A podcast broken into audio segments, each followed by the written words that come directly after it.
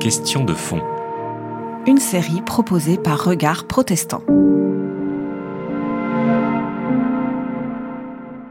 Dans ma famille, euh, on avait cette Bible du désert euh, de, la, la- de la famille de mon grand-père. Je, me- je me- je- je me suis intéressé à l'histoire régionale, à l'histoire de nos villages de- au sud de, dans la- les basses Cévennes.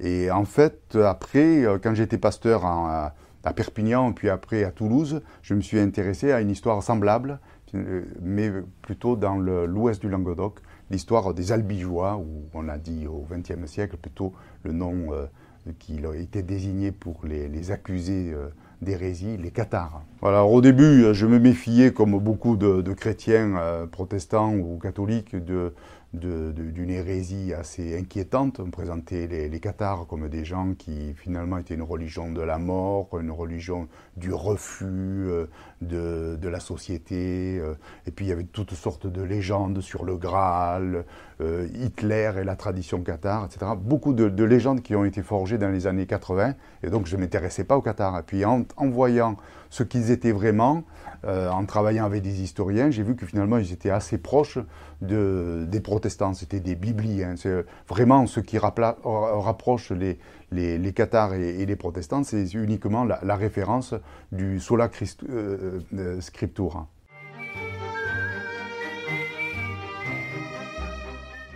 Alors le dualisme, c'est vrai en partie, c'est-à-dire que dans un sens, ils étaient des dissidents, c'est des gens qui contestaient l'ordre du féodal euh, autour de l'Église catholique. Et alors quand on, en général on est dissident, quand on est opposant, on dit que ça va mal et, le, monde tel qu'il est va mal et on, on en espère un autre.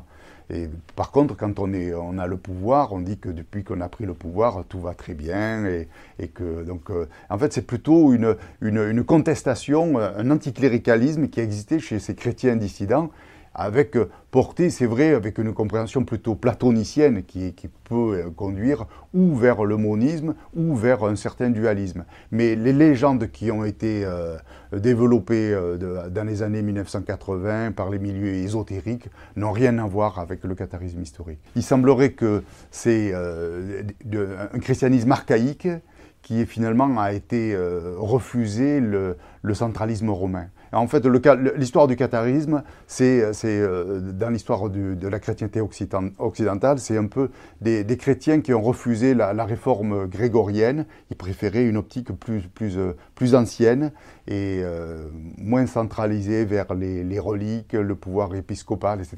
Des gens qui restaient sur euh, un christianisme plus ancien. C'est vrai que quand on compare les cathares avec le, les théologiens du, haut Moyen Âge, ils ne font pas du tout contraste. Ils ressemblent vraiment à ces, ces chrétiens, l'époque de, de Jean Scott ou alors euh, Denis l'Aéropagite.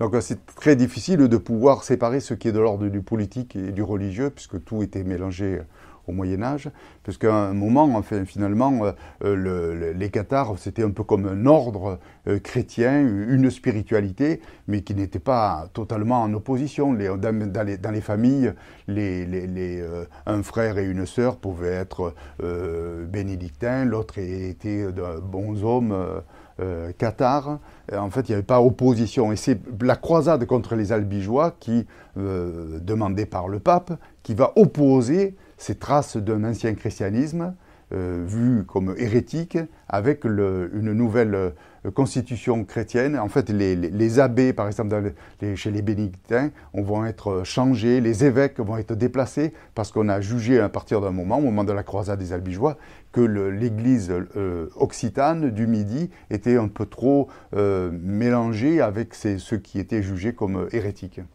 C'est euh, dans les années 85-86, j'étais à Toulouse et je rencontre Jean Duvernois et je l'interrogeais sur les, juifs du Moyen Âge condamnés par l'Inquisition et je l'interrogeais sur les Vaudois. Mais je m'interdisais de, m'intéresser au Qatar et c'est lui qui, euh, donc euh, spécialiste des registres de l'Inquisition, qui a découvert le, fameux registre de Jacques Fournier à partir duquel Emmanuel Leroy Ladurie a écrit Montaigu, village occitan. C'est lui qui m'a poussé à travailler l'aspect sociologique et le lien entre les, les, les cathares et les protestants. Et puis ce Jean Duvernois me présente Georges de Capella, qui était maire du village du Mas-Sainte-Puelle.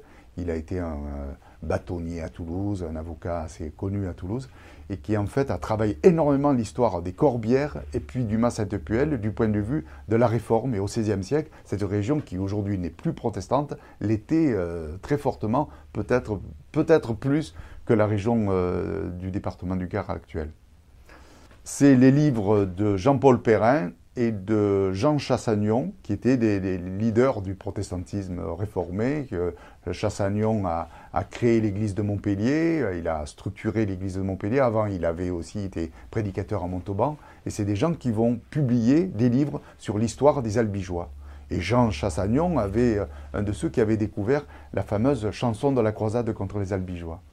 Et puis, euh, Flacius Illyricus, le, collègue de Luther et qui a été le premier euh, historien de, la Réforme et qui va inventer ce mythe albigeois à côté des Vaudois en disant ce sont des ancêtres de nous les, protestants avec, euh, qui ont vécu en premier le retour à la Bible. C'est un peu ce que j'ai fait pendant ce travail pendant ces sept ans où euh, j'ai pu travailler les listes des condamnés protestants dans la région toulousaine, à Lavore, dans, euh, le, le, Tarn, l'Ariège.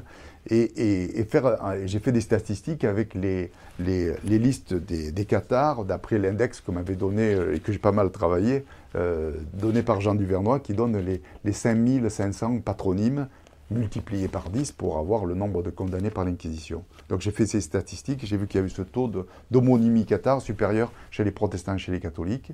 Et puis les, les, les, les découvertes de ces dernières années, quand j'étais dans l'Aude, c'est réaliser qu'il y avait des petites familles seigneuriales des Hautes-Corbières qui ont misé pour le, protestantisme au XVIe siècle. C'est pas du tout connu, mais quand on va visiter le château de Peyre-Pertuse, personne ne vous dit que le seigneur au XVIe siècle avait misé pour la cause protestante. Et qu'à côté de Peyre-Pertuse, il n'y a pas d'erne, vous verrez la photo de, Paderne. C'était un château médiéval à côté de Payet-Pertus. Et le, jeune euh, seigneur de Paderne, qui était étudiant en droit à Toulouse, a été un des premiers à miser euh, pour la réforme euh, de, la région. Après, il y a aussi Opoul, au-dessus de Mazamé, le village médiéval, où on sait qu'il y a une conjonction des lieux entre l'endroit où était vécue la liturgie des, des à l'époque cathare, la maison de la Nogared à Opoul, qui était en dessous du château de, de et, qui en fait, euh, au XVIe siècle, a été le lieu où la réforme a été prêchée. Et même quand les protestants ont construit des temples à Mazamé, la maison de la Nogaret était le lieu où ils déposaient les robes pastorales, les registres et les Bibles. Et puis le, fameux euh, Montréal, Montréal d'Aude, qui est sur la route. La photo représente le, village de Montréal tel qu'on le voit quand on a quitté Carcassonne et quand on se dirige vers Toulouse. C'est un village qui a été un haut lieu pour le, pour le catharisme, comme le Mas Sainte-Puelle travaillé par Georges de Capella donc un haut lieu pour le catharisme et qui va être un de ces villages euh, protestants et où on a, dans lequel on a découvert des, les protestants ont découvert des manuscrits en, langue catalanesque, enfin occitane, qui parlaient des albigeois, mais du point de vue des, sources euh, cathares elles-mêmes.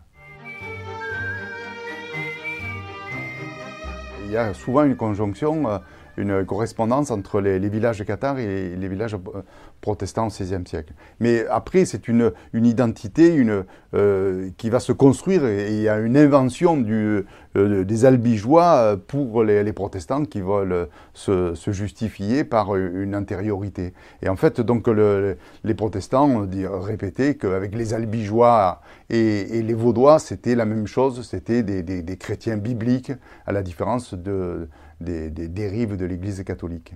Euh, ils, ont eu tendance à assimiler les, albigeois, les cathares, à, leur cause calviniste, comme si euh, les, cathares étaient des, calvinistes, alors que ce, n'était pas du tout le cas.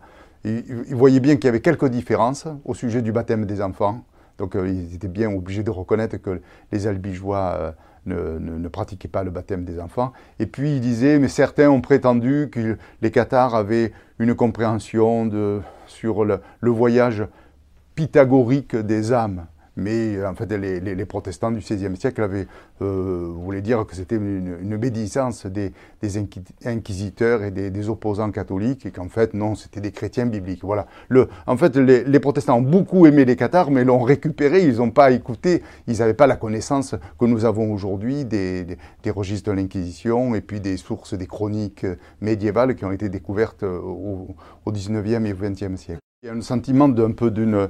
Euh, d'une une grâce qui est première, euh, l'amour de Dieu pour, pour tous ses enfants, mais même dans un certain sens, ils étaient moins sévères que les, que les, que les, euh, les calvinistes euh, au, XVIe siècle, puisque les cathares avaient une compréhension un peu de, de, assez universaliste. Ils disaient qu'un jour, toutes les âmes seraient sauvées.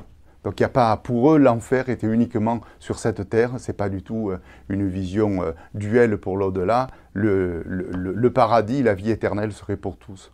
Le, lien avec la, Bible, bien sûr, était différent entre le Moyen Âge et l'époque de après l'imprimerie. C'est-à-dire que les Cathares n'avaient pas l'imprimerie et en fait, la grande difficulté, c'est de quand les bons hommes passaient pour faire des visites, ils passaient des, volumes de, manuscrits écrits à la main euh, et alors, les gens devaient apprendre par cœur, et après, euh, donc, il leur avait donné les évangiles, puis après, il leur passait les, épîtres de l'apôtre Paul, et puis après, les gens devaient apprendre par cœur. Et puis, on sait que. Mais ils avaient conscience que c'était la même Bible que la Bible que des catholiques. Bon, on a. Même s'il à choisir, ils préféraient une Bible en occitan, en langue vernaculaire. Et en fait, donc, on a cette Bible, on a plusieurs extraits en occitan de Bibles qui étaient euh, recopiés par les Cathares eux-mêmes. Mais en même temps, on a, on des indications que, par exemple, dans les Pyrénées, euh, les, les, Cathares de la région de Montaillou avaient appris que euh, un prêtre vendait une Bible à Montpellier. Eh bien, ils s'étaient allés aller-retour à pied jusqu'à Montpellier pour acheter cette Bible parce que pour eux, ça avait de la valeur et il n'y avait pas tellement de volume. Donc c'était assez précieux. Donc voilà la différence. Mais c'est donc ils apprenaient par cœur et puis ils citaient, ils avaient certainement aussi des livrets euh, avec des versets bibliques à la suite pour essayer de, de, construire une compréhension et de l'Église et du salut et pourquoi Jésus était venu, etc un peu comme un peu tous les protestants dans leur diversité. Il y a eu pas mal de cathares qui ont rejoint les, les vallées euh, euh, vaudoises du Piémont. Et avec leurs manuscrits, on sait qu'il y a eu les, deux hérétiques se sont rendus des services, euh, se sont accueillis. On sait que par un inquisiteur euh, qui s'appelait Ferrier, qui était dans, le, diocèse d'Embrun, dans les Alpes, il disait que les, hérétiques étaient de sorte Valdésès, vaudois, et Gazares, cathare. Et, puis, on sait que dans, dans les manuscrits vaudois euh, qui ont été conservés à l'époque de la Réforme, dans ces manuscrits occitans vaudois, il y a eu quelques manuscrits qui étaient de théologie cathare mais les, Vaudois eux-mêmes, au XVe siècle, ne voyaient plus là trop la différence. Il y avait une sorte de, syncrétisme ou d'écuménisme des, dissidents qui avaient été persécutés, par l'Église romaine.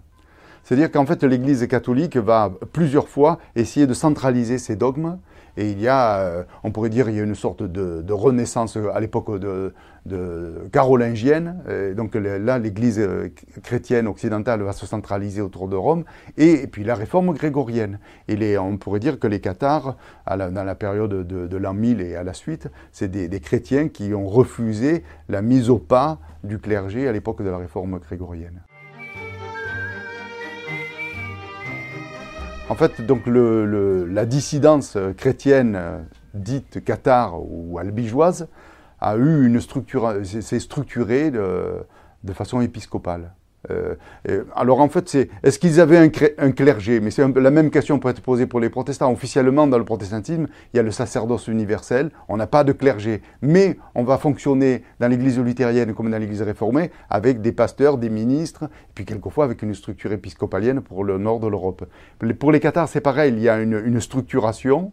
Et, euh, mais en même temps, euh, il y avait le sentiment que tous pouvaient lire, que les femmes pouvaient donner le consolament, euh, donc c'était, c'est pas comme le, clergé catholique. On pourrait dire c'est peut-être comme le tiers ordre euh, franciscain dans certains sens. Mais alors, euh, ce qu'il y a, c'est que c'est, c'est pas, c'est pas comme chez les anabaptistes où il y a une sorte de, mouvement révolutionnaire. C'était quand même très structuré, très discipliné. Ils avaient des prières régulières, les prières des heures. Ils euh, jeûnaient beaucoup plus que les catholiques. C'est plutôt un ordre monastique. Le sud de, la Francie, enfin la région occitane, était proche aussi de la région espagnole où, il y avait la, reconquête. On peut expliquer la, la croisade contre les albigeois dans le contexte à la fois des croisades en Orient, et puis euh, des croisades euh, contre les musulmans en Espagne. Une, reconquête de toutes ces régions, en sachant, on le, sait aujourd'hui, que les chrétiens qui étaient sur des terres d'islam en Espagne n'étaient pas forcément en adéquation avec la, chrétienté euh, du, nord de l'Europe. Et qu'en fait, on les a... on les a sauvés de l'empire de, l'oppression musulmane, mais en même temps, on leur a demandé de se convertir à une nouvelle forme de, christianisme qui était celle de, la France. Et alors pour, pour les Qatars, c'est un peu pareil. La dissidence de, des régions du comte de Toulouse va être euh, euh, mise au pas euh, pour suivre les ordres romains. Et c'était un peu pareil pour les, les, bénédictins vont souffrir. Les bénédictins vont souffrir de la croisade des Albigeois. Le, Vatican, le, enfin c'était pas encore le Vatican, mais c'était l'Église de Rome c'était Latran, les papes étaient à Latran, euh, on préférait les cisterciens, il fallait que l'ordre des bénédictins se réforme, on passe des bénédictins aux cisterciens, euh, parce que les cisterciens étaient beaucoup plus soumis, c'était un peu comme une, une, contre-réforme euh, avant l'heure. En fait, il y a des, certaines ressemblances entre euh, les Qatars et puis les spiritualités des, des, ordres mendiants de, de cette époque. C'est-à-dire c'est dans ce contexte monastique où les gens faisaient des jeûnes, se levaient la nuit pour prier, faire des, il y avait des, beaucoup de genuflexions, beaucoup d'exercices de, comme ça. Mais peut-être que la différence pour les, les Qatars, c'est qu'il n'y avait pas le sentiment de, de faire un effort, il n'y avait pas du tout de mortification, ni de, d'une sorte de prière mal, mal, maladive où il faut ressembler au Christ et goûter des souffrances du crucifié. Les Qatars n'étaient pas du tout comme ça. on, on, a dit d'eux qu'ils avaient un peu euh, euh, idée du salut qui vient pas du sacrement, mais qui vient un peu de la, lecture et de la compréhension de l'évangile.